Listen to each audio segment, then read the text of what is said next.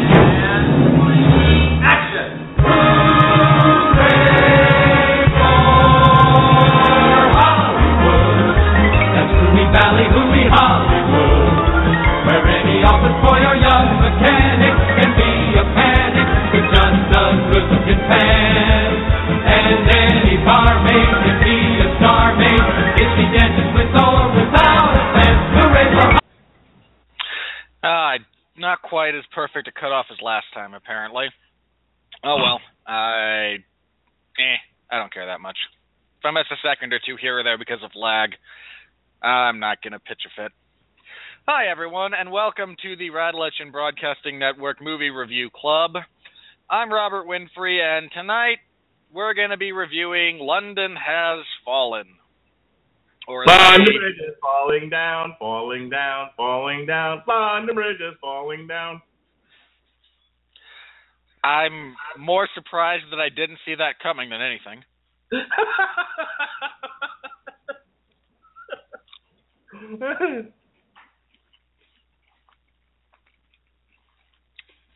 Uh, anyway, that's Mark Radulich. He's here with me. Uh, I was not here last week when we didn't have a movie to review, so an early plug. Mark got together with Pat Mullen and they reviewed Fuller House. I mean, you know, personally, I'd rather vomit than watch it, but that's just me.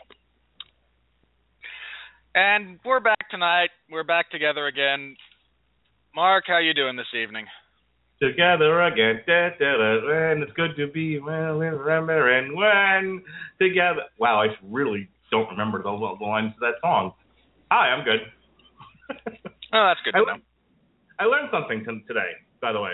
All right. I learned something.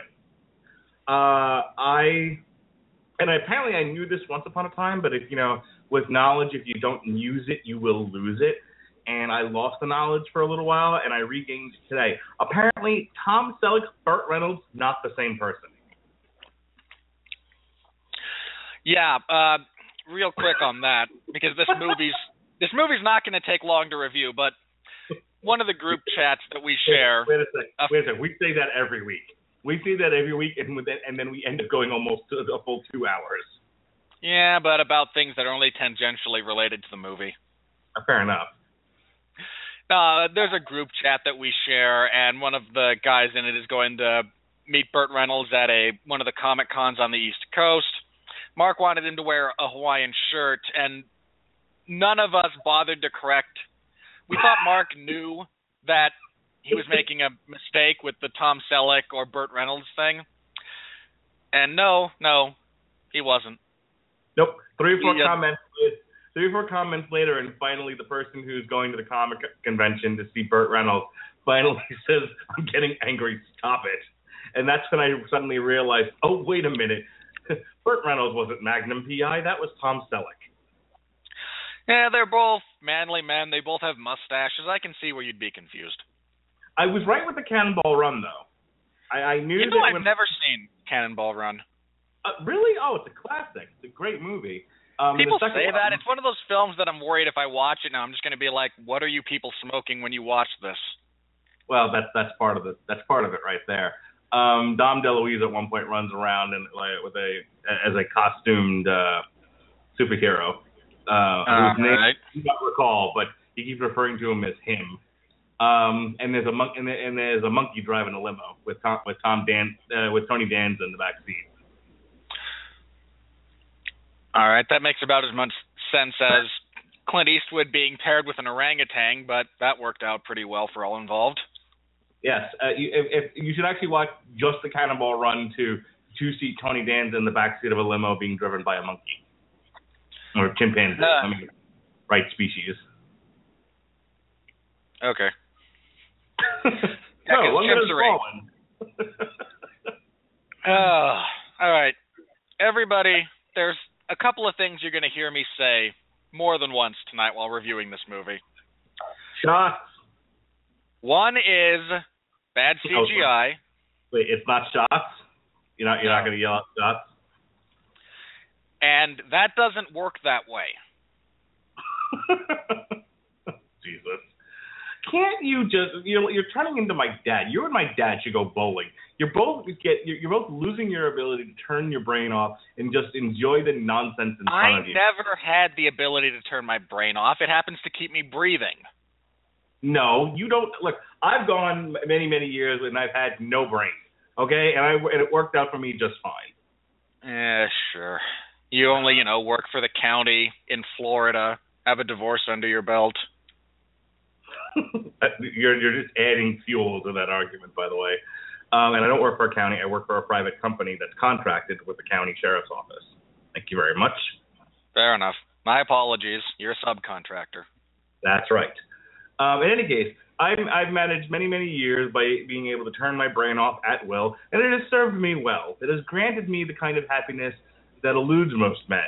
And so that is the secret of happiness, folks, being able to turn your brain off. Most people will do it with drugs. I can do it at will. Let me say this. Even the movies that I have the ability to, and much as I hate that phrase in a lot of ways, I really do, turn your brain off. Much as I, there are movies that I watch that I can do that with. I can enjoy them on a different level than necessarily the intellectual. Even with that in mind, I think there are parts of this movie that would make me bang my head on a desk. I tell you what, I enjoyed this movie more than I had any right to. Um, I'm with you there. Uh, I- I'll be perfectly upfront about that. I went into this movie expecting it to be one of those that we got on here to review and just this is awful. And to be perfectly honest, not awful. It's on the passable side. I wouldn't say good necessarily, but it's certainly passable. you know, for for me, I went into it thinking it was going to be a chore, um, because I, I tried to watch Olympus Has Fallen before I saw this because I don't know. Hey, I, Olympus I Has Fallen is legitimately enjoyable. I thought I'd be confused by the plot if I didn't see the first one. Whoa, Oh boy, boy, how wrong you were. Um, but I got about ten to fifteen minutes into Olympus Has Fallen, fell asleep, and decided I didn't need to see it anymore. I figured I could follow the ca- the arc of the characters just fine uh, without having seen Olympus Has Fallen. You know, Well, and I- I predominantly because they abandon most of those character arcs for the sake of this movie, which annoys me a tad. but I went into it thinking, oh, this is going to be overthought, and I really, like I said, I didn't know anything about it. I just, I just know that a lot of action movies these days, um, tend to tend to not be in on the joke. They tend to take themselves way too seriously, and you know, it's like if you when you go see a movie like 2000, 2012 or Volcano or uh, you know any one of these disaster porn movies or you go to see now now and, and I'm going to say go to see a shoot 'em up. And and quite frankly the art of the of the pointless silly shoot 'em up seems to have been lost along the way um but anytime you see one of these movies like on cable or TNT you know TNT for you know movies for guys who like movies um you you're, going to watch people be shot okay that is the reason why you want to see the Superman shoot up a bunch of bad guys you know, if it was in the 80s, you wanted to see, see him shoot a bunch of Russians, a bunch of commies, maybe even some South Americans, depending on where in the Reagan years we were. Um, you know, when it comes to disaster porn, why are we going to see these movies if not to see an entire city or even the planet get, get destroyed? That's the fun of it. So, you know, it, it you go in and you and some of these movies get it right. Ten minutes of setup, just enough character exposition to you know so that you know who you're cheering for to survive or rooting to rooting to die as as it were, and then boom, you're right into the action, and that's it. That's the movie. And I was afraid that London Has Fallen wasn't going to be that. I was afraid it was going to take forever to get into it, and that it was going to be some sort of a think piece. And boy, was I wrong. Thankfully, I was wrong. This non, I, have been calling it all uh, since I saw the movie. It's disaster. It's the love child of disaster porn in the movie Commando, with Arnold Schwarzenegger and Alyssa Milano. If you don't remember that movie, good. But if you if you don't remember Watch that yourself. movie, um, uh, you know, it's Arnold Schwarzenegger running through, uh, you know, running through somewhere, shooting bad guys, Oh, he takes saving out a people. whole army. What was that? He takes out a whole army. I love Commando. Okay. Um, I, oh, so do I. I think Commando's great, but that's basically the premise of the movie. It's it's uh, I think it's terrorists kidnap his daughter, and then he you know fights an army, or, or this army kidnaps the daughter, or whatever it is. It's somewhere in South Would America. you like? Would you like? Tell you what, I will do a brief plot synopsis of Commando before I do my patented one of London Has Fallen. Fair enough. Yeah. Yeah, but pitch back to me so that I can finish what I was saying. Go ahead. All right, in Commando, John, uh, excuse me, Arnold Schwarzenegger plays retired special ops commando John Matrix. Don't ask me why I remember the man's name, but I do. That's an awesome name. It is. His daughter is kidnapped by a South American drug lord so that he can blackmail Matrix into killing the president of that country so that he can then run unopposed and the government will become more friendly to his illegal trafficking and whatnot. Arnold Schwarzenegger takes as kindly to his daughter being abducted about as much as Liam Neeson does. Uh, he's he's just not having it. Uh, he uh, most of the action takes place within a brief window of time when he is able to when he is supposed to be on a flight to the country where he's you know supposed to be going. He escapes the plane, stops. Uh, the guy who was supposed to make sure he took off from calling in on a payphone because it was the 80s. Cell phones were not a thing. Uh, again, murder, mayhem ensue. The guy's on his own private island off the coast of California. He presses a flight stewardess who's training to be a pilot in to help him getting and help him getting there. He raids a a gun store which has an illegal cache of weapons in the back because apparently they all do, and proceeds to basically blow up the island. Uh, Yeah. it- it's great. It's it is the pinnacle of the '80s over the top stupidity action movie. It is glorious in that respect. It really is. It it is it is quite frankly the archetype of the pointless silly shoot 'em up. Yeah, you, you can't do better than Commando when it comes to that. So that's my so that's where I was going with this is that basically you have the same thing here only replace the Ubermensch, the Superman in Arnold Schwarzenegger with a guy that looks like my dad minus the pot belly, okay? And you know and take and take out the hot Alyssa teenage Alyssa Milano and She's replace not even a teenager, Mark. You, you you're sickening me a little bit there. No, she was a, she was how wait how long long did it take before this and who's the boss? Uh, I don't know, but no, she's not. A, she's like eight or ten in this movie. Oh, I thought she was older. I apologize. Nah. Don't. Um. Anyway, so you have apparently about elementary school age Alyssa Milano. Trade her out for middle-aged Aaron Eckhart, and it's basically the same movie. Um, you know, one lone man takes on an army full of people with guns. Uh, you know, to save to, to, to save his best pal. That's it. That's London Well, has. And it You bring up an. Go ahead. Uh, yeah, I, there's not a whole lot to synopsis after that. I will very briefly, and then I want to get into an interesting kind of discussion about that. So remind me that's where we were if I forget. But okay. Was, the brief synopsis for London Has Fallen, we pick up the characters that were in Olympus Has Fallen. Aaron Eckhart is the president. Morgan Freeman is the vice president. Gerard Butler is the Secret Service agent who, you know, is also like a former Navy SEAL and all the again, he is our action hero in this instance, so he can do pretty much anything. Uh, they wind up taking a last minute trip to London after the British Prime Minister dies. It uh, turns out to be an elaborate trap planned by an international arms dealer whose family, who part of his family was killed when the United States government drone attacked uh, a wedding he was at. Uh, Which, yeah, I am so. No, I, I I can't dovetail into that because it's not relevant to the discussion. Uh, parts of the city blow up badly. Uh, look, look. My only complaints about the bad CGI are when they're used. Uh, there's a whole bridge collapse that is just awful. Just that was awful. awesome. Shut up. The bridge No. collapsing was great. The bridge collapsing was piss poor, With the bolts flying off and it's twisting and everything's falling into the and water. look. I can see the frame rate. Mark, for crying out loud. Was You boom and the frame rate. Everyone died. It was fantastic. I appreciate mass casualties as much, if not more so, than the next guy. I just want them to not look stupid. Didn't bother me. I know you bad CGI couldn't possibly bother you. You watch Sharknado and think it's realistic. okay, that's a, that's a bridge too far. And speaking of bridges, did you see the bridge in this one? It was twisting and the bolts were flying off of it. Oh, it looked so cool.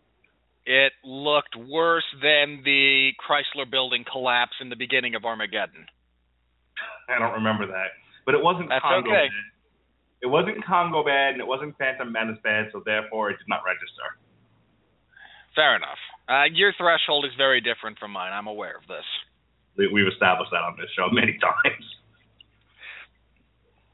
Uh, anyway, there were only two world leaders who are not destroyed in this, who are not killed in this attack. We lose the French, the Japanese, the Italian, the German, the Canadians. They, they all, their leaders all bite the dust. Uh, because Aaron Eckhart has Gerard Butler with him, he escapes the initial attack. They try to fly out on a helicopter. It's then shot down, and we then get Gerard Butler trying to keep Aaron Eckhart alive with numerous profanities that are not necessary to the film that that bothered me just a little bit. Look, I, I'm I, I'm not sensitive when it comes to profanity. I just think it has to service the greater narrative, and if you're just throwing it in there to throw it in there, it's poor writing, and that's how I felt about most of it in this case. it almost came across like, well, we're, well, we got the R, we might as well use it. Yeah, it, that's kind of how it felt, and that that's not how it should feel. Uh, anyway, the terrorists eventually capture Aaron Eckhart when they try to make a run for the embassy. Gerard Butler becomes very angry at this. Uh, hooks up with a bunch of, I believe, British SAS officers. They mount an attack on the terrorist stronghold. They reclaim the president. They kill all the bad guys in a glorious explosion, and then the mastermind, who is actually in Yemen, is thrown to, is hit by an airstrike, and we all go back to living happily ever after. so what I was saying before was that this movie is fully aware of what it is and what it is not, and embraces it wholeheartedly. It doesn't overthink anything. It's the right length. It takes the right amount of time to get to the boom, bang, kaboom. Um, you know, and and Gerard Butler, you know, your your middle-aged dad of a of a Superman, is exactly what he needs to be in this thing. In a lot of ways, you know, in a lot of ways, structurally, it was a perfect movie. Um, not believable in any way, shape, or form, but it was. But it's not a documentary either.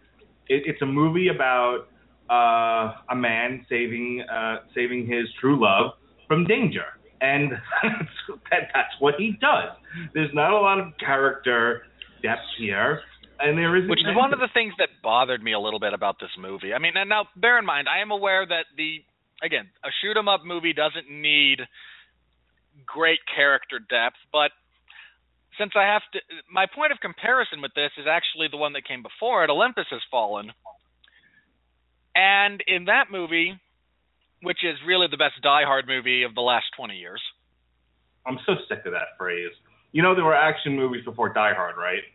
No, I say that because it follows the structure of Die Hard, not because Die Hard's the only action movie. The whole plot of Olympus Has Fallen, which since you fell asleep, is terrorists take over the White House and Gerard Butler manages to get in before they lock everything down. So he is the lone good guy in the White House as the terrorists attempt to blow up America by detonating all of our nuclear warheads while they're still in their silos.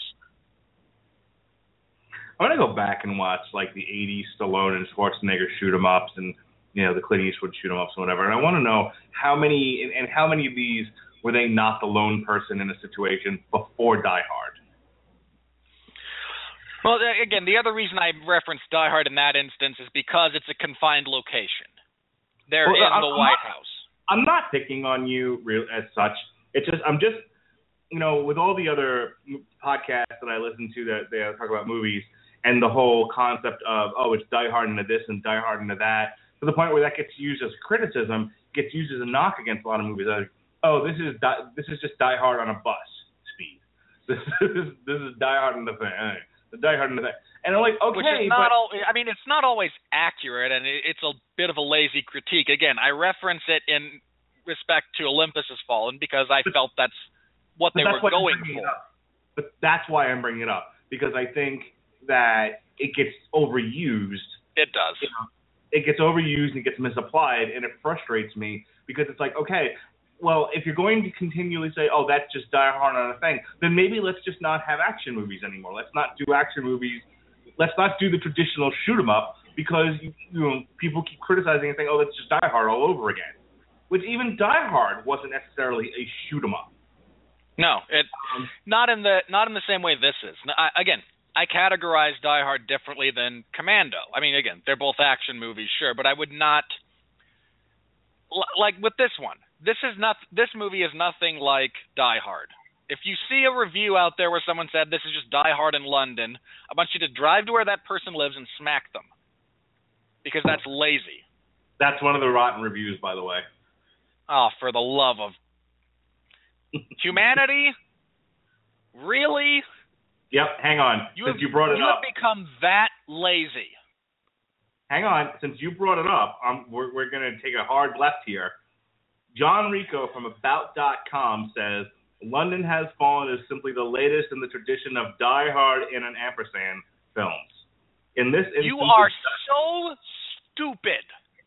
because I said ampersand. No, him, the guy who wrote it. I know what you meant. it's Die Hard set in London, and that's it. The film doesn't have much else.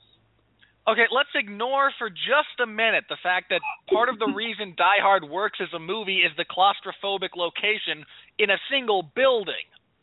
Right. By its very definition, expanding that beyond a building renders the comparison obsolete and inaccurate, you miserable hack. Ladies and gentlemen, is not a legitimate criticism. You show you have known you know nothing. You're a bit, if you ever wonder why I continue to do this podcast with Mr. Winfree, it's because I do so ever enjoy I do so ever enjoy tweaking his nipples. it's just not a valid criticism. It's phrased improperly. It's it, there's nothing there. All you've done is rolled down your mental window and hung your bare flabby ass out of it to display to the world what an intellectual midget you are. That's John Rico of About.com, everybody. Robert Winfree says he's a mental midget. If that's your comparison, if that is if oh it's just Die Hard in London. No. You sir. That is exactly why I'm frustrated and and why you know all of these reviews like I get the reviews of oh oh this is this is anti-Islam this is this is overly jingoistic okay I understand No. Okay, yeah, I'll give you I'll give you this one is a tad overly jingoistic. oh it, it's Converse- gloriously oh it's gloriously jingoistic No, But no, no. what- I actually hang on. I actually think Olympus Has Fallen did a better job of being jingoistic without being overbearing. But I want overbearing. I want people marching, you know, decked out, looking like Kurt Angle and Ken Patera. No one's gonna get that second reference. Um, I, I, want people, I get it. I want people draped in the American flag, running around with guns painted red, white, and blue, shooting everybody, yelling "Die, commie, fag, Islamic, whatever." I actually want the phrase "whatever" at the end of it. Okay, so it's like you know, red flag with Gonzo on it. Great Muppet Caper fans will get that joke. Um, I, that's that's what I want. I want. I know, and- Well, again, this is one of the things that I appreciated about the first about Olympus Has Fallen. There's going to be a lot of compare and contrast here from me because I've seen both, and Olympus Has Fallen is a much better movie. I want, I want nonsense. I this is uh, look. Let me get this out, okay? All right. Because I, I feel like I've been trying to get this out for the last ten minutes, and and we keep kind of dancing around it. This movie was exactly what I miss about the '80s nonsense shoot 'em ups. It was gloriously jingoistic. It was so pro America as to be offensive to anybody not born in this country and some who are. It was ridiculously over the top. And the only thing missing from it was Gerard Butler at some point should have taken his shirt and vest off and ran around in, in great Ripley muscles. And I'm not a homosexual, but I miss that sort of thing. I miss Sylvester Stallone and his Ripley muscles running around Vietnam, shooting an entire army with one gun. One. Okay, I miss Arnold I Schwarzenegger. really remind me one of these days to explain to you how what Rambo does in Rambo 2 is actually feasible. Sure. I think you actually did in one. I will kill your enjoyment of it being stupid by explaining to you step by step why it isn't. and I'll still enjoy it. It's still sorry. There's nothing better than Stallone doing that retard "Brr!" yell while firing off a machine gun. um, I miss Schwarzenegger running around doing it. You know, I I miss the old, you know, just that whole concept of movies for guys who like movies, and it's just some white guy, some Anglo-Saxon American running around shooting. I know Schwarzenegger's not actually an American, or at least wasn't born here. But my point being, you know, the 80s superhero action star running around shooting the enemy.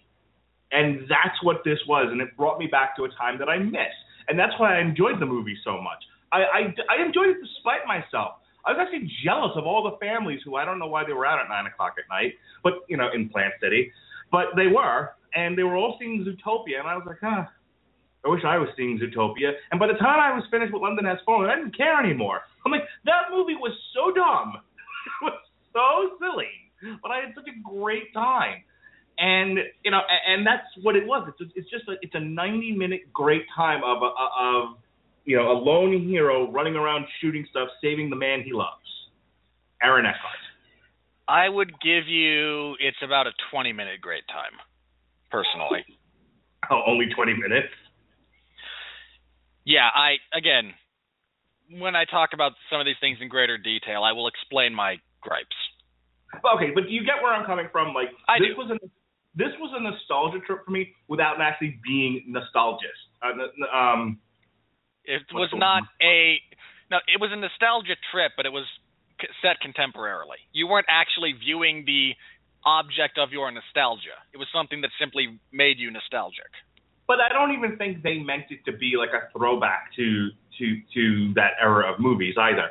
I think the filmmakers actually thought they were making a contemporary film, and they weren't.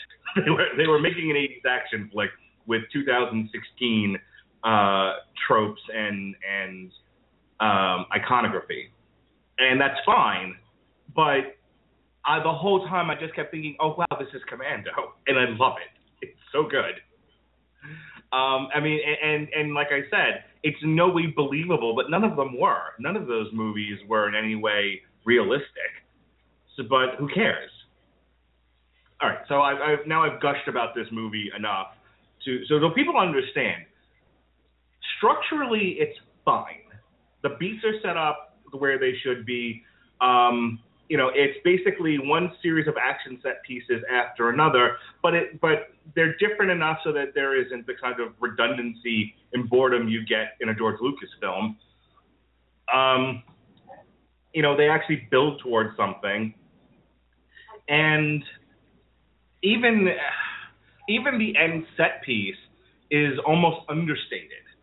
So where you know, so it doesn't build to this you know huge Michael Bay Transformer sort of crescendo where it's so big and it's so powerful, you're just like, oh, I can't even wrap my head around this That it takes Shia LaBeouf and Megan Fox 30 minutes to jog the 10 yards necessary Right. to return the matrix of leadership type thing.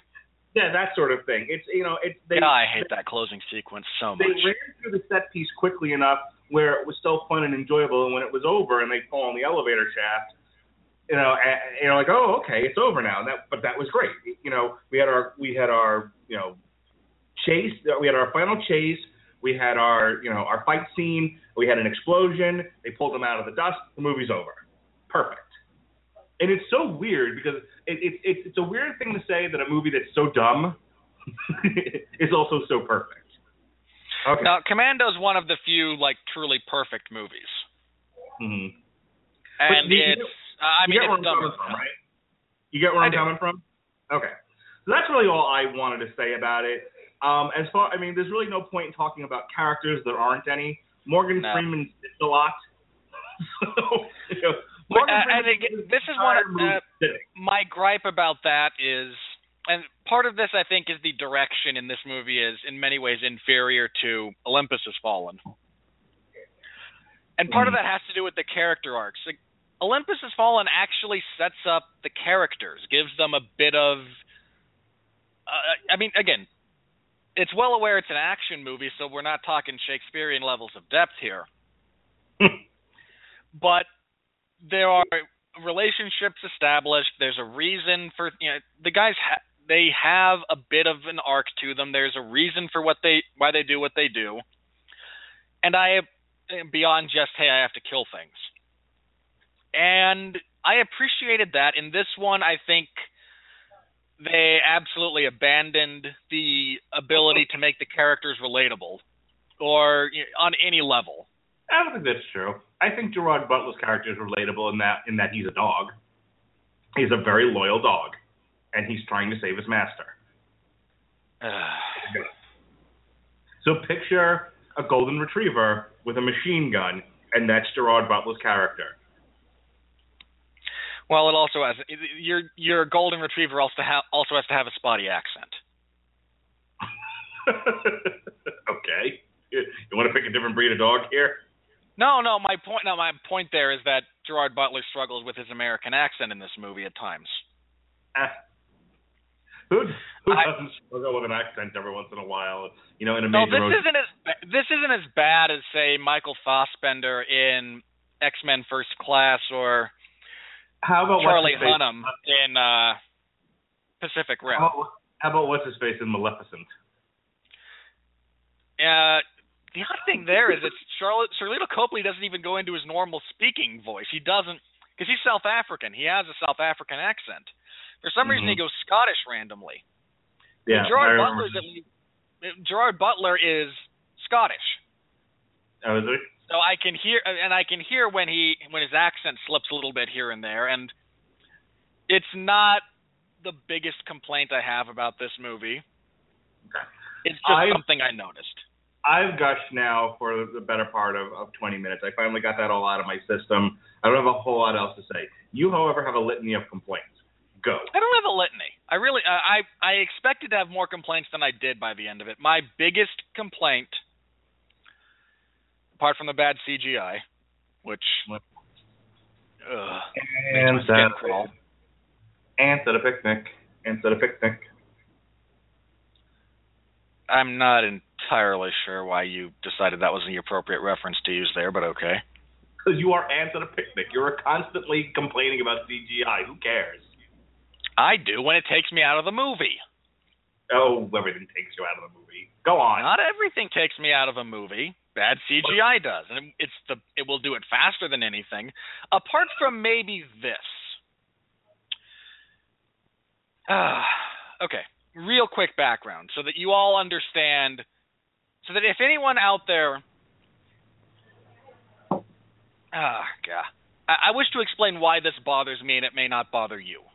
Hang on, let me set this up for everybody. This is what is now known what is now known as the Mr. Wizard portion of our show, where Robert Winfree explains how things in the movies uh, don't uh, things in the movies that are supposed to uh, emulate something in real life don't really work that way. Uh, th- no, actually, the physics in this movie were surprisingly accurate, all things considered. No, you're you're about to complain about the security. So go ahead. Yes. Real briefly, so part of the reason you might you all might understand why I feel this way and why I have the knowledge that I do. Uh, my grandfather, who passed away last year, was a member of the California Highway Patrol for 30 years. The last bit of that, and I forget how exactly how many years it was, uh, forgive me for that, but he spent the last bit of it in protective services. You see, your uh, a lot of your state representatives, your state government figures, especially uh, you know the governor, the lieutenant governor, they're protected by the highway patrol generally. That's the detail assigned to do that and I had on I have on occasion picked his brain about that. Uh, a few movies that he and I watched together, he explained why you know that didn't work, what actual procedure was, that type of thing. So I, in addition to reading a lot of movie, uh, reading a lot of books, seeing some movies that deal with you know detailed assassination attempts, things of that nature, that stuff interests me. So while I appreciate that different you, you might have different security measures in an attempt to throw off you know a, re- a routine pattern. I appreciate that on some level. The president of France is never, ever going to wait for a prolonged period of time in the back of an open air boat on an unsecured portion of the River Thames. Never. I mean, I'm not the world's greatest shot. You put me on the other side of that river, I can take that guy out. Much less, you know, drive up a boat full of explosives. I mean, it's just so asinine. Or, you know, the the prime minister of Japan who got stuck in traffic on the bridge with his one bodyguard. Like, no. this is this never happens like this because that setup never exists for a very good reason because it's stupid. I mean, you want to okay, the Italian prime minister gets a private tour of Westminster Abbey with his wife. He's still got bodyguards, and more importantly, do you people have any idea the the just the stupidity with which they decided that London was the city they were going to set this in. London is the most surveilled city on earth. That whole sequence where they have the the different you know heads of British services and they have the they talk about their CCTV cameras. Every freaking corner pointing every freaking direction. You cannot commit a crime in London and not be tracked every step of the way.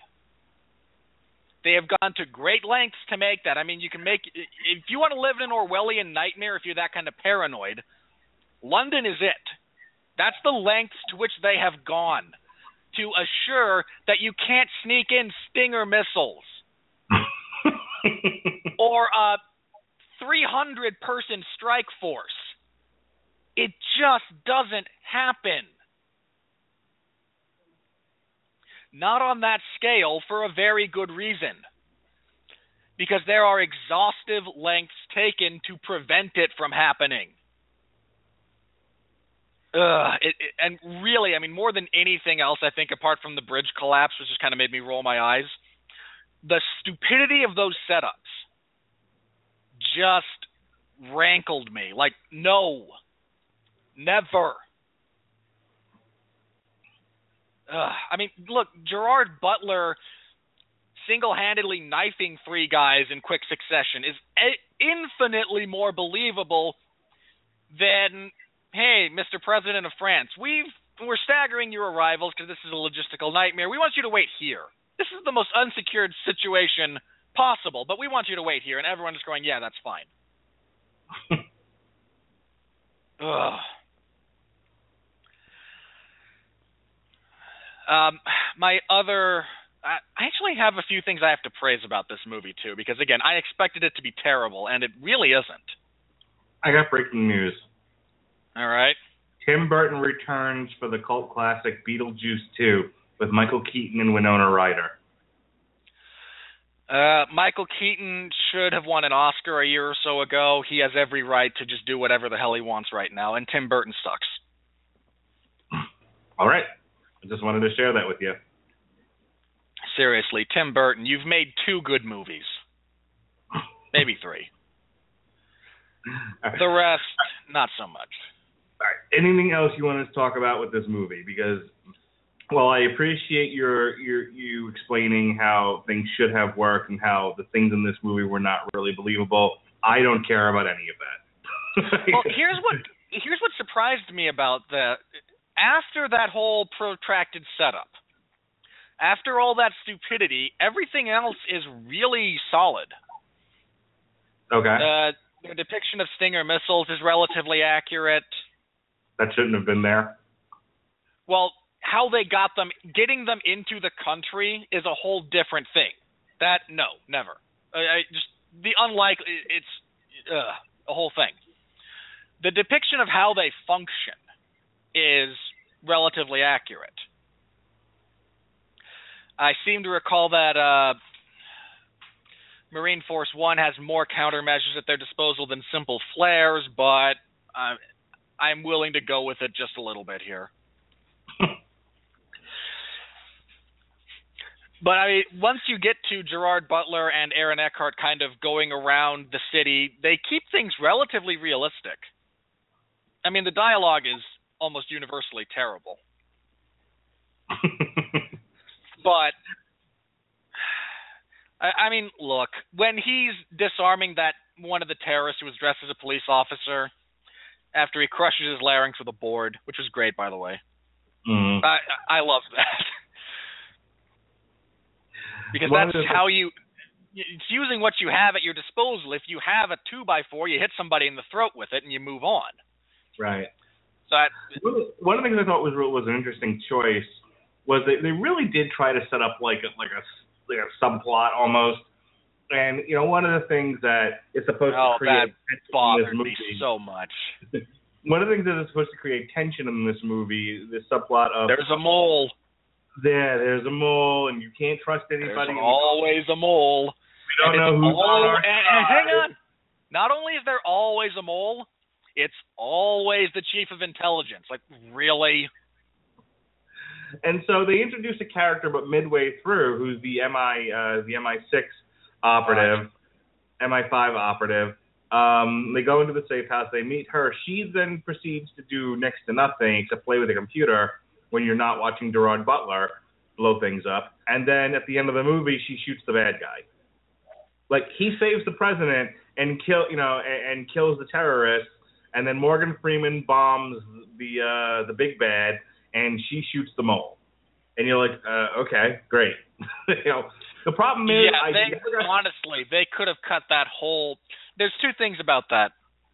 One, they kind of needed it as an explanation, even however implausible, for some of the events. Even though MI5 does not have the ability to get you police uniforms, they, the divisions Uh, of you know labor oh. and oversight exist to prevent on. any one person from being in a position to facilitate this if they're compromised. okay, who cares? Here, here's the real I problem. I care. here's the here's the real problem with all of that. You don't get to, and, and keeping things in terms of like what makes a movie a movie and not just a, a series of stunts. You never get to really know her as a character. She she is a plot device. You She's you know someone who Gerard Butler trusts No. for whatever reason, and it is never expounded upon. but that's my that's where I'm going with this. No, no, I, I'm agreeing with you. is you there's they it's a 90 minute movie in which they spend almost no time with this woman and then they gave her a big ending and you don't spend any time with this villain either i forgot he was in the movie that's i mean that's my point is i feel like they didn't have enough movie to to get to 90 minutes so they threw that in there and you can't do that you can't just at the end of the movie but here's these two characters having a you know a final it would be like you know, um, yeah, what's his, what's the name of the actor uh, from Spectre, the villain? Uh, from Spectre. Yeah, Oh, Christoph Waltz. like Christoph Waltz. You know, I'm the author of all your pain, James. Except that you he wasn't in any part of the movie prior to this. you know, it's just like he just kind of walks on screen says, "I'm the author of all your pain," and then proceeds to walk off screen again. You're like, where did that come from? I It's can't almost- tell you how much I fit. You know, for as long as that movie is and overwrought in some ways, I really Mhm. can't tell you how much I would have loved a flashback sequence right about then, where he just explains, "No, here's how I did it." Yeah, Instead of It's, just kind of um, throwing it out there like a salmon on the table. Like here, it reminds salmon. me of you're you're you're not gonna go with me on this, but let, but I'm gonna say it anyway. It reminds me I of um, I think it's the second Family Guy Star Wars movie where they're Something, something, something. Dark side. Yeah, where they're they're I think they're that's the one where they're complaining about Fox and the amount of money Fox has wasted, and then they have a cartoon animated uh fucking elephant dance across.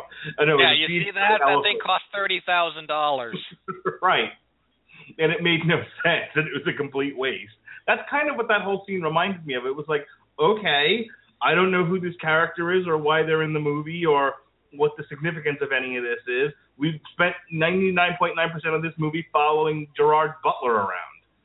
And that's not that that is my problem. I, the, the, to me, the one flaw in the only thing that matters to me in the structure of a movie is that if you're going to give characters something, you have to give you have to give the audience time to get to know those characters. And when you don't do that, it becomes just an exercise in masturbation in any scene that you that you just throw out there. You know, where the, where the characters are doing stuff. You're like, okay, that was utterly meaningless. Yeah, I mean, if you believe it or not, with this movie, if you had tacked another, say, five minutes onto this and explored both how Gerard Butler knew that character and her actual kind of hunt for who's been responsible for this, you, Right. it's a half measure. You either need to give it five more minutes and let that breathe a little bit, or you need to cut it entirely. You also needed to spend more time with that villain. You know, Eh. you- no, I for, look. They have this big ta-da, you know, reveal moment, and it's and it doesn't work, and it's empty and meaningless because you spent no time with this character. So you're like, oh, he betrayed them. Great. Oh, Who- who- I'm sorry. I, I I'm sorry. I misunderstood who you were referencing with the villain. No, you're you're right. You're right in that case. You're absolutely Oh, I don't think we need to spend any time with the terrorists at all. we don't need to get to know them. They they were fine. They were Yeah, absolutely. I, I yeah I misunderstood that. My apologies. No, you, Okay. you're entirely right. He's a nothing character. Um, okay, are we ready to, to or are we ready to sort of sum this up and then get into uh, numbers and Rotten Tomato reviews? Uh, I have one. I have two quick things I have to praise about this movie before we do, and I'll be brief. Uh, one, Gerard Butler's awesome, and has been for some time. Uh, he has a fundamental understanding of hand-to-hand combat that allows him to contribute to these to these you know fight scenes. He knows how to hold a weapon properly. He doesn't look out of place if he happens to be toting a machine gun around, whereas other a lot of other people do. So I I, I appreciate him. Uh, He's one of the more believable action stars going today, and I really do appreciate that about him. Uh, his knife fighting in close, you know, I mean, some of this is, you know, the choreography, some of it's the direction and the appropriate cutting and editing, and I, I understand all that. But on a fundamental level, Gerard Butler looks and carries himself like he knows what he's doing in those situations. And that's purely a credit to him. There was a scene in this movie that I legitimately enjoyed uh, from start to finish. When they be when uh, Gerard Butler and the SAS commandos begin their assault on the building that is you know, where the terrorists are holed up, uh, it's presented as a single long uh, as a single continuous shot. Uh, they move around a lot. They do a very good job of cinematically representing what uh, urban combat looks like. How they move down the alleyways, you know, not being able to see your oppo- your the enemy, firing kind of blind or at their muzzle flares, which aren't nearly that bright in real life, but that's Hollywood land, and I've co- I've made my peace with that one. But I, that whole sequence when they start that assault until he gets into the building is, I think, a really, really well done uh, action sequence. It's uh, fundamentally nearly flawless. And I was paying attention to that one because Mark, when we reviewed uh, Deadpool, you asked me, you know, so what do you like in an action sequence? So I've been trying to pay attention to that, and I much prefer a long readable sequence to a bunch of you know shaky cam, quick cut edits that just make things unreadable and make me kind of want to throw up a little bit. Okay, well that's that's a fair criticism. Um, Aaron Eckhart does a great job of playing the uh, do something female uh, uh, co- uh, female partner, the uh, damsel in distress, the do something damsel in distress. He does a great job at it. I appreciate you avoiding us being sued for copyright. Why would we be sued for copyright? I think Ronda Rousey trademarked the whole do nothing and would probably sue us for payment. Well, he's the do something. I, I mean, know. I'm saying I appreciate you phrasing it as do something instead of he's not a do nothing. Okay, and well, in either case, he. I mean, it would be unfair to say that he does nothing. He shoots people. He uh, he stands up to the bad guy. He you know he he offers up his head and says, "I will not bow before Zod." You know that's that's all fine. But I mean, he, he that is that, that is the character that he's playing. Is he's the damsel in he's the damsel in distress who can stand up for herself. yeah, uh, his character is much better in Olympus Has Fallen. Uh, just like not even no close. Not this is this is this is barely a character there. Um, yeah. Okay. He could have been President MacGuffin and been just as accurate. so uh, I didn't get to see Zootopia. I'll be seeing it this Sunday, but apparently Zootopia done run away with the weekend. Holy cow! Yeah, you and I, uh, when we reversed the, when, when we decided to add London and push back Zootopia, uh, we we missed the uh, the hype train here. We missed the ability to be relevant when we review Zootopia. we we're very French. Everyone goes. See, we're gonna go see Zootopia. We're gonna see London Has Fallen. How do you? I what do you would have think of that? rather seen Zootopia personally, but Well, now you can go this this Sunday when I go. Um, I'm not going Sunday. incidentally, London Has Fallen had a sixty million dollar uh, budget and it made uh, up to. I'm looking at the numbers now on BoxOfficeMojo.com, and we're at uh, 25 million. Yeah, this thing's gonna flop and flop hard. Well, well, it's hard because you know, as we're going to see with the with the um, reviews, the jingoistic, pro-American, uh, America, fuck yeah, bang bang, shoot 'em up, silly movie is passe, unfortunately. And unless you can sell it overseas, your your movie is not unless you made it on like a Jem and the Holograms budget. You're not going to do very well. And so it's like where where where in where in the world will this movie sell? The only place it's going to sell is the United States, and the, and everyone went to go see Zootopia instead. So unfortunately, it just this just doesn't have the kind of legs that it needs in, a modern theatrical market. You know, you can't put this thing out. there's two reasons for that. One, I think they vastly overestimated the appeal that a sequel to a surprise hit might have. Uh, Olympus Has Fallen was a really it, it massively overperformed.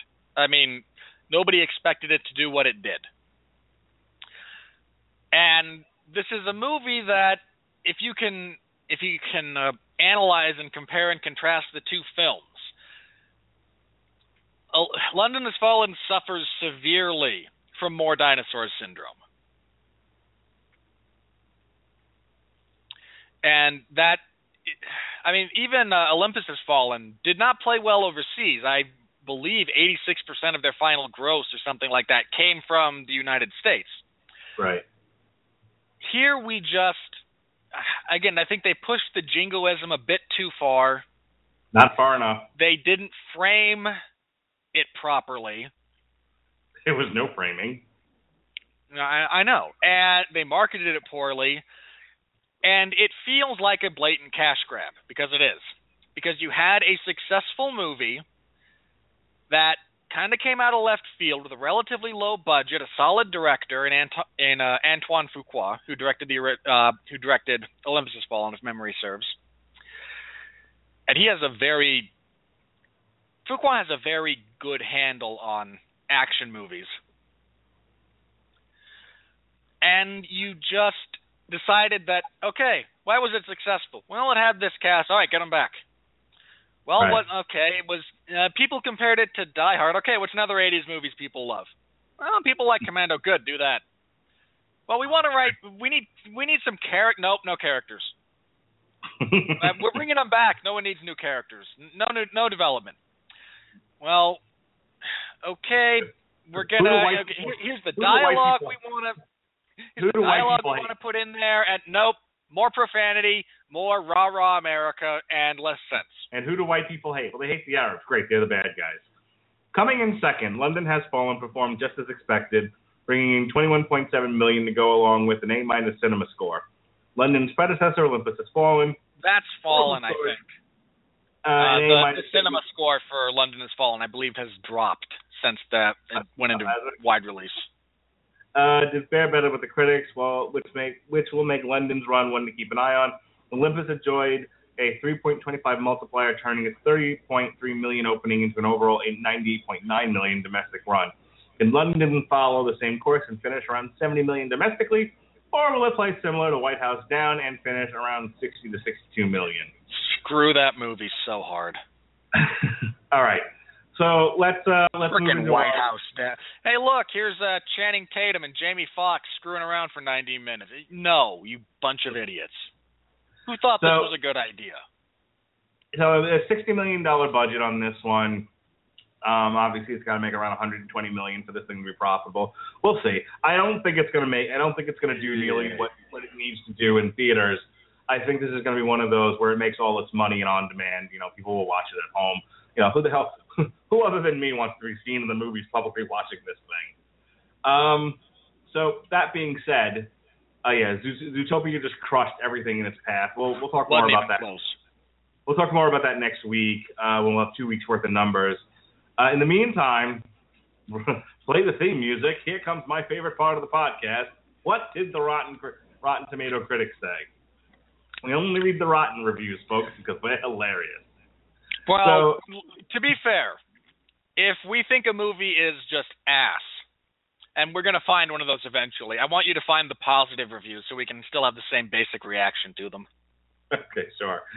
Um, all right, so this is Kyle Anderson. This is also known as the portion of the show where I bang my head against the desk until either I pass out or it breaks. So I'm only going to read a few of these because I don't want Rob, Ro- Robert Winfree to be taken to the hospital. Uh, yeah, Kyle, fine, they know me over there. Kyle Anderson of Nerdist. I just can't help thinking the makers of this movie didn't realize Team America World Police was a satire. There's some truth to that. um, I'll allow Okay. that one. Jonathan Sanchez from Cinema Movio, uh, full review in Spanish. Another generic action film that doesn't add anything to the genre. You, sir, have missed the point. entirely. Why is it that with everything else in the world, we don't we mock those who needlessly try to reinvent the wheel? But when it comes to television or movies, boy, you've got to be subversive and you've got to be satirical and you've got to contribute something. Give us a new take on the genre, sir. Otherwise, how dare you sully the good name of cinema with this uncouth display. No, you bunch of Well, guys. Action movies aren't. They can be made well. They can be made intelligently, and with great writing, and they can be thought provoking. And those type of action movies are few and far between because it takes a very deft hand to do it properly. it ain't Shakespeare in the Park. But if you're going to err in an action movie, err on the side of more things, more people dying and more things being blown up, than on the side of well, we need a 30 minute sequence where, you know, these guys try to act. And I'm not saying they're bad actors, but that is out of place in this type of movie, why try and reinvent the wheel? And I'm criticizing them for things that I feel could have been added easily because I know they did in the first one. If this is if this was a movie standing on its own, I would many of the criticisms would still be there. But they're lessened because well, I haven't already seen that be successful. I have already seen again this same cast, a same desire to create an action movie, and they did it much better. And in this case, they went more dinosaurs instead of looking at what actually made it successful. Christian Holub of Entertainment Weekly, top critic. By casting its villain as a suspiciously ISIS like Middle Eastern terrorist network, London Has Fallen makes itself into a political movie, but its politics are heinous. Heinous, Robert Winfree. Its politics are. Did you know this was a political movie? Did you know that this was a commentary on the state of uh, the world, the war on terror? Did you know that, Robert Winfree? That sound you all may have just heard was a minor aneurysm erupting behind my left eye. what the hell? Wait, let me follow this that up. This is not a political movie. Stop, the let me- goal is not to illuminate the state of the world or make a commentary about to all you people claiming this movie is anti-Islamic, it is anti-terrorist, which I support by the way. Actually, it's I don't like just a movie. terrorists. Ac- well, hang on. Hang it's on. just a movie. No, no, no, no. Hang on. No, no, no, no. It's just a movie. It's not anti anything. It's not political. It's not saying something about the state of the world or the state of man. It's a movie where a man runs around with a gun and shoots lots of people after a city blows up. That's it. That's the movie, folks. There's nothing being said about the state of the world. Nothing. And the fact that some of these reviewers went out of their way to assume that it did means they missed the point of the movie and shouldn't be reviewing them. Yeah. I mean, again, if you're going to call this anything, I mean, like you said, I don't even think anti-terrorist is necessarily an appropriate moniker. Who the fuck are the villains supposed to be? Well, no, the, the, see, I'm a, it's it. y- no, no, Not I'm you. with you. I am on, not absolutely. you. Um, but I'm really angry about this sort of thing because I'm getting tired of the. Everyone complains about the villains. Okay, this should really should be your bag. You you, you should do a show on this because that was your podcast for a while. But I, I get Coming so aggravated because you know the villains can't be commies anymore. The villains can't be blacks. The villains can't be white Europeans because we've done that one to death. The villains can't be this. The villains can't be that. Who the fuck are we supposed to shoot?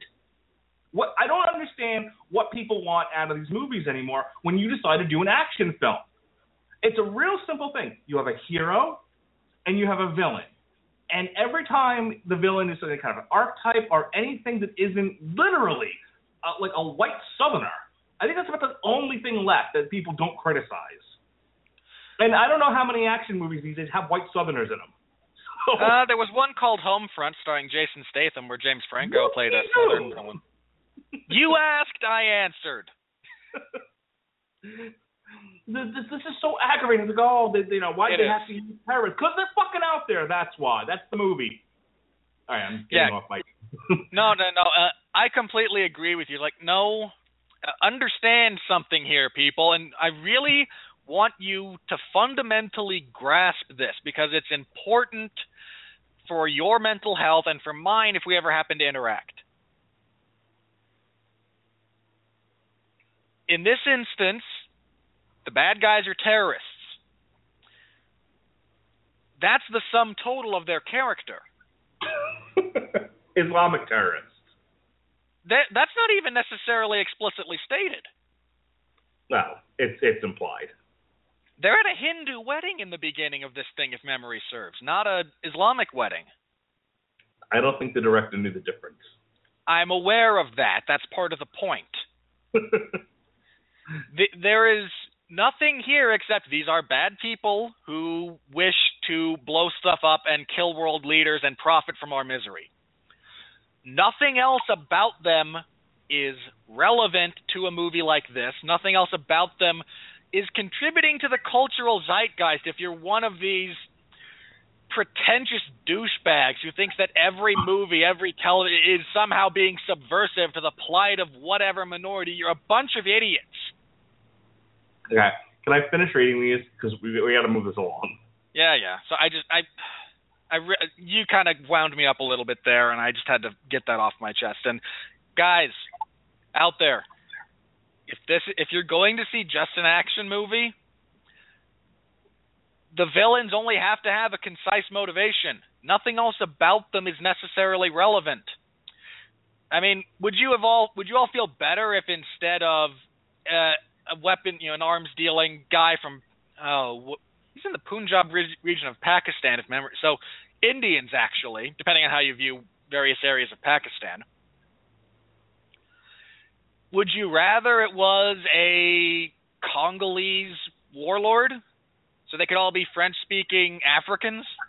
No, they'd I mean- rather be white, they'd rather be American white Southerners. Ugh, it, which is it's just stupid. Hey, Here, let's just make everybody happy. From now on, the villains will all be evangelical Christians. That seems to be a group people, you know, people want to hate. so this comes from Consequent Randall Colburn from Consequence of Sound. London has fallen as terrorism porn, an alarmist, jingoistic piece of CGI-soaked garbage that implores its audience to fear nothing after sensationalizing the slaughter of innocents and the destruction of a major city. Ugh. Clearly, he didn't like the picture. I mean, look, you want to say that it's, you know, alarmist and jingoistic, I can kind of buy that.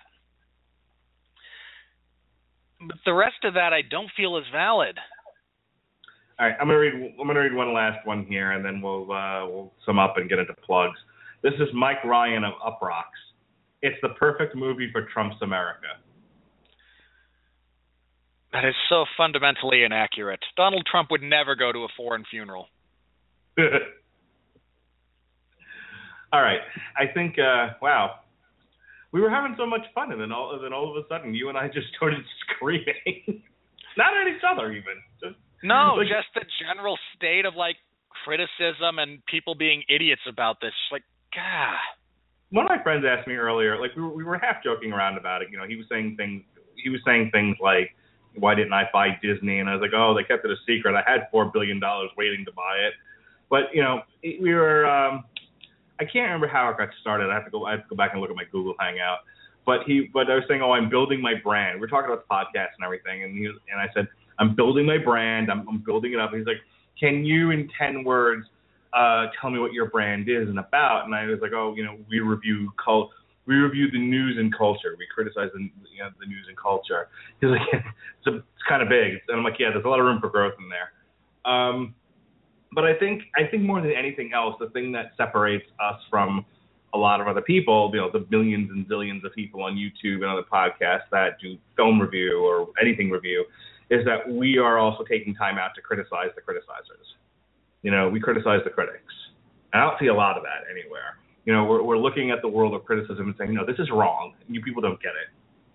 So just just an aside, something that makes something that makes the Radulich and Broadcasting Network maybe a little different than the millions and billions and billions of uh, other podcasts and YouTube shows. Yeah, if nothing else, skip to the last segment of this show and you can hear me verbally lash out at other critics for being stupid. right. Where else you get? You're not going to get that at Screen Junkies. Um, No, they have to play nice with each other. they do. I I I, I owe no such allegiances. They don't Anyway. pay us yet. No.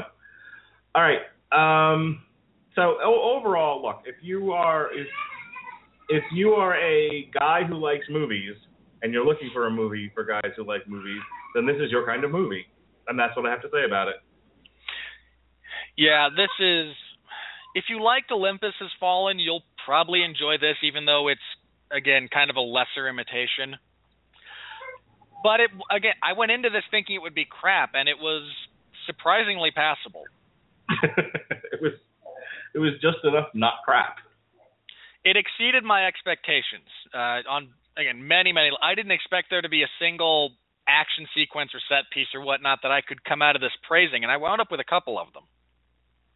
Yeah, I I mean, look, I know you hate you hated the CGI and all that, but I thought you know the the stuff you know the the, the sequence where London actually falls was fine. I enjoyed it. I enjoyed watching stuff blow up. You know, it kind of brought me back to when I saw Independence Day, and you know, and it was the same shot over Which and over and over again. But you know, it was just the one laser coming down and then a giant explosion. Um, I mean, when you when you think back to Independence Day, like, oh, they blow up the White House, they blow up to this, they blow up to that. Nope, same shot over and over and over again. They just they just replaced the building. Um, you know, it, but it, it brought me back to that sort of anticipation that there are certain movies where you know you're on the edge of your seat and you know and you're there to watch the thing go boom. Sorry, I'm laughing Yeah, if- because I'm laughing because my son has once again decided that he didn't need his diaper when he was sleeping. Alrighty then.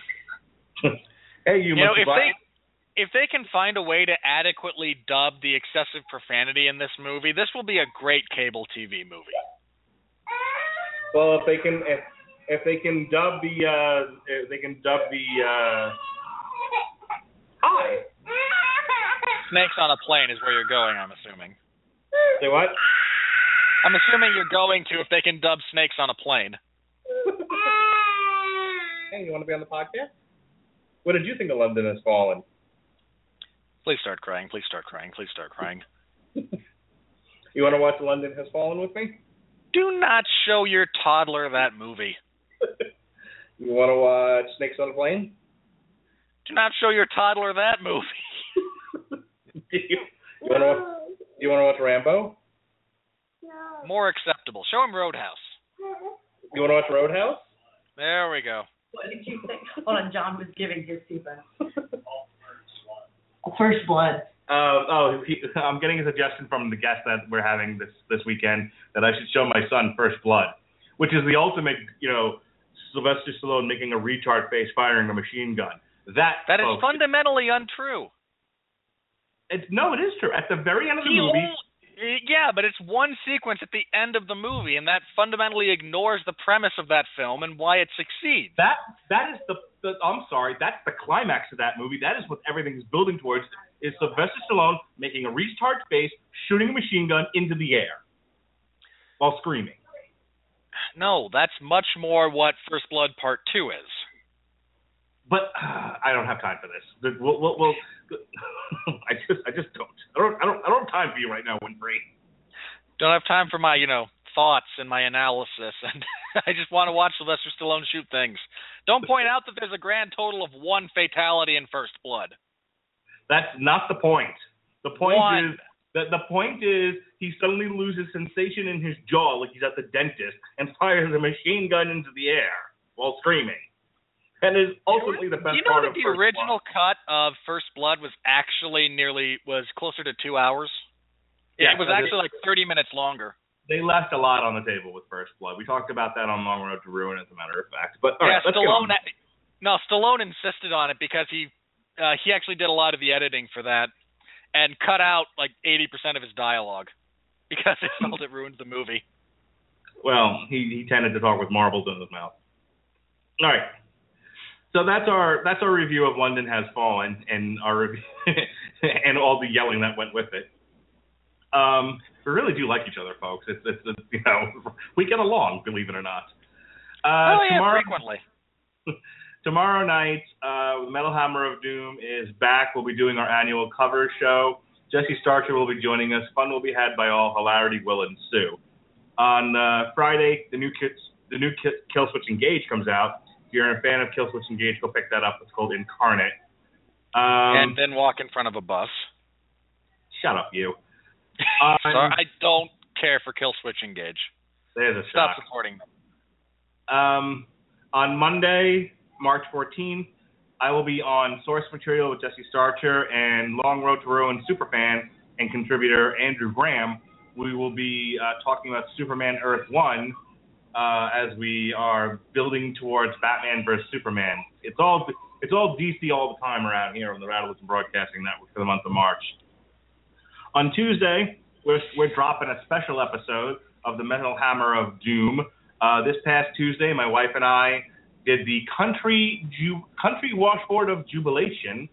Uh, this Tuesday, we'll be doing a Robert Cooper's Choice Metal Hammer of Doom, Destroyer 666. uh, Wildfire, I believe it's called.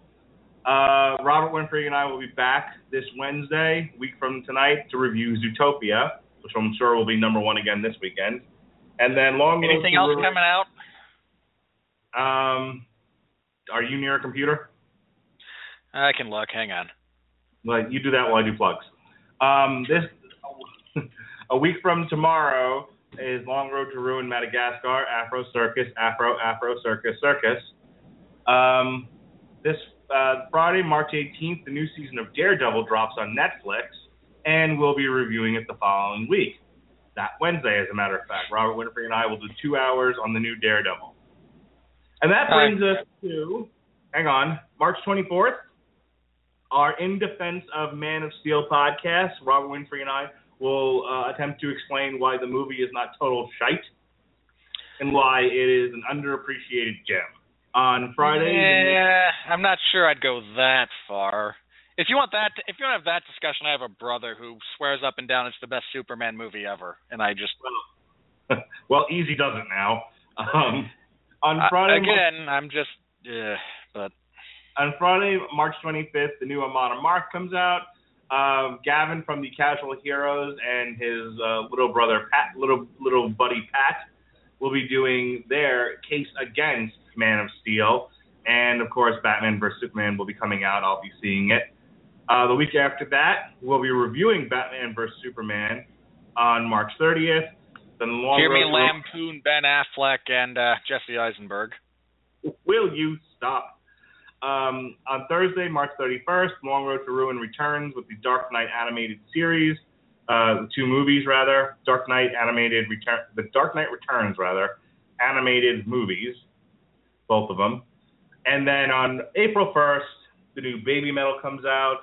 We'll review it the following week, and I will be on a plane to Dallas for WrestleMania. So that's everything in the month of March, ladies and gentlemen.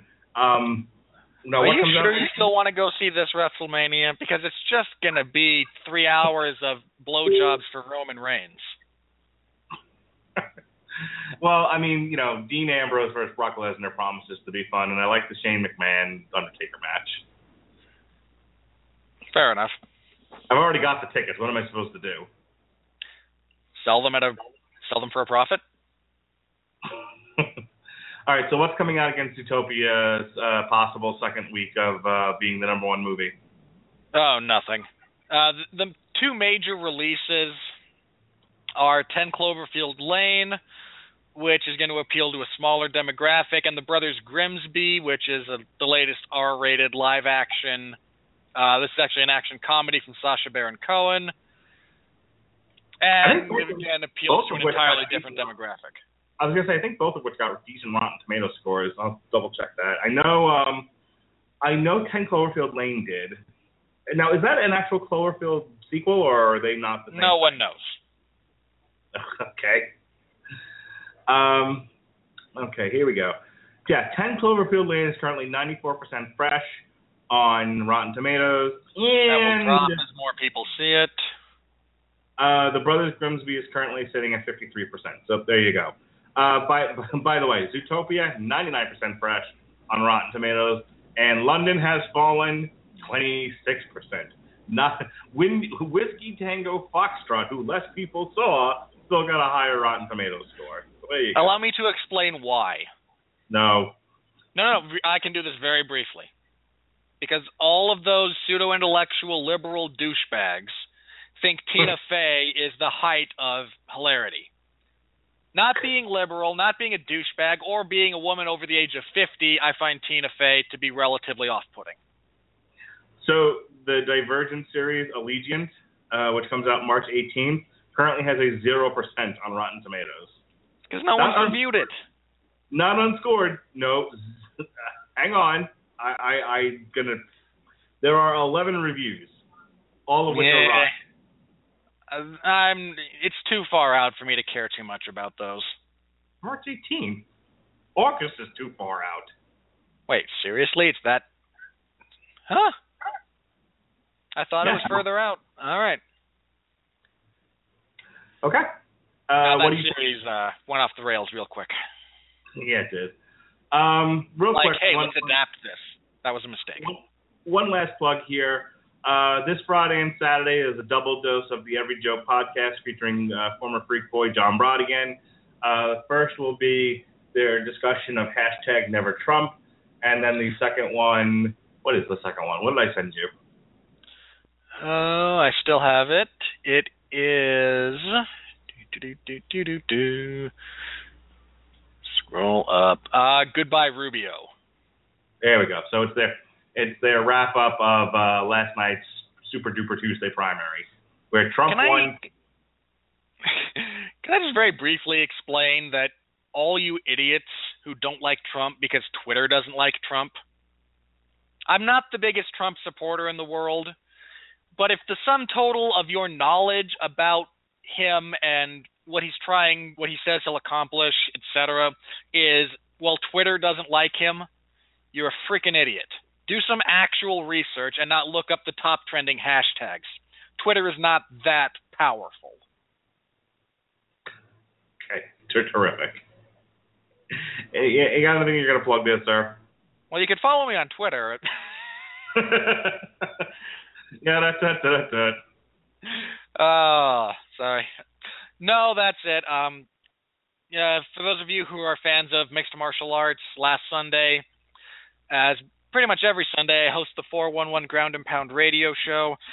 I Uh, was on last, you were. You talked about the only two fights on that card that didn't, uh, you know, kind of suck.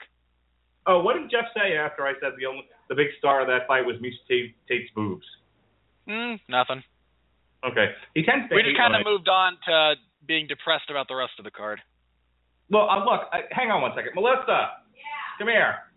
Is this going to serve any purpose? I don't care. This is more I'm important. having an affair. he resents that. Um, I was you call it? really hoping he would have just come back again with "I don't care" there, but you clearly caught him off guard. Um, no, I'm, try, I'm trying to I'm trying to set this up a little bit better than than just kind of blah. But uh, we were talk, we were talking about like the best part of the Miesha Tate Holly Holm fight. What was the best part of the Miesha Tate Holly Holm fight? Oh, Miesha Tate and her cupcakes. Yeah, that's a woman saying that, everyone. Those are some good cupcakes right there, man. she means tits, ladies and gentlemen. You know, if she had those implants removed, she could probably fight at 115. Those aren't implants. Oh no, they got noticeably. No. There's a there's a demonstrable point in time where you can see them get bigger. But they move too well. So look, if those are fake, then I want her plastic surgeon because those are amazing. You don't need bigger tits. I no, but maybe they could give me smaller ones. That's un, that's not necessary. Anyway, but those were gorgeous. I would just like to say that all the women in my house watching the last UFC pay per view were talking about nothing else but Miesha Tate's boobs. That's so true. I stand on a pedestal of truth when I say the biggest star of that fight were her were her were her boobies because I had a whole room full of women telling me that. Right, Melissa? yes, Melissa, did you have fun on last night's podcast? I did. What did we what did we review? Sister Hazel. What's Sister Hazel? Lighter side of the dark. Great, you're relatively useless. Get out of No, here. what did you? What was I supposed to say? You're a, a little more enthusiasm, like you know what I you're couldn't remember about. the title of the I know, album. so you're useless. Get out of here. I'm going back to my other. Can I have the last five minutes of my life back, please? no, but you can have the next five minutes. Go. Uh, all right. This coming Sunday, also on the 411 Ground and Pound Radio Show, uh, which I host again Sundays at 8 p.m. Eastern Standard Time. Uh, Jeff Harris and I will be previewing UFC Fight Night 85. We'll be talking about boobs again. Well, in this case, it's Frank Mir and Mark Hunt, so they're measurably larger than Miesha Tate's. That is that is very true. But real, real quick aside, I'm in the latest 411 Mania um, Factor Fiction, um, and this is their March Madness tournament. And uh, go there, read it. If you like what you see, vote for me. Um, I'm allowed to do that, right? I'm allowed to say if Yes, you like you me. Okay. Um, You- not just vote. You're supposed to encourage people to read and vote for who they think won instead of just saying, go there, vote for me. It's just, you Okay, know, and I did do that. Okay, good. you did. You're Uh, fine. You're completely fine. So we were talking about Nate Diaz and Kenny Colazone shots, and I actually suggested that maybe one of the fights they should make is Nate Diaz versus GSP. And what do you know? BJPenn.com says one of the fights uh, Firas Zahabi is trying to get is GSP versus Nate Diaz. Ladies Well, and sure, it's gentlemen, an easy win for GSP. ladies and gentlemen, I call it.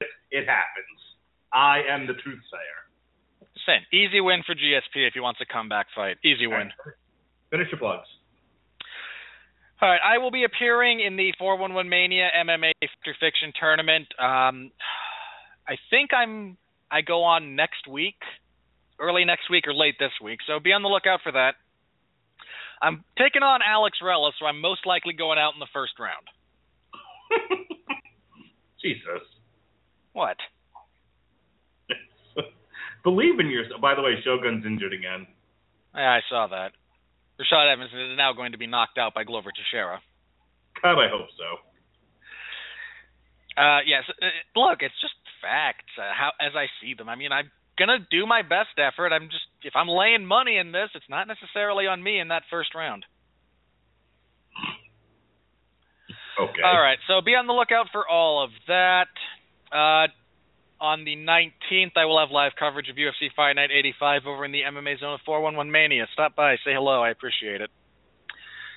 Uh, that's it for us. Again, Mark and I will be back next week to review Zootopia. A week late, a couple dollars short, but darn it, we're going to try. And I think that's it. I, that's all we've got. So, for Mark Radulich, I'm Robert Winfree. We're leaving you with the same song that every Hollywood executive falls asleep to. It is on a constant loop in their head. And until next time, please continue to be well, be safe, and behave.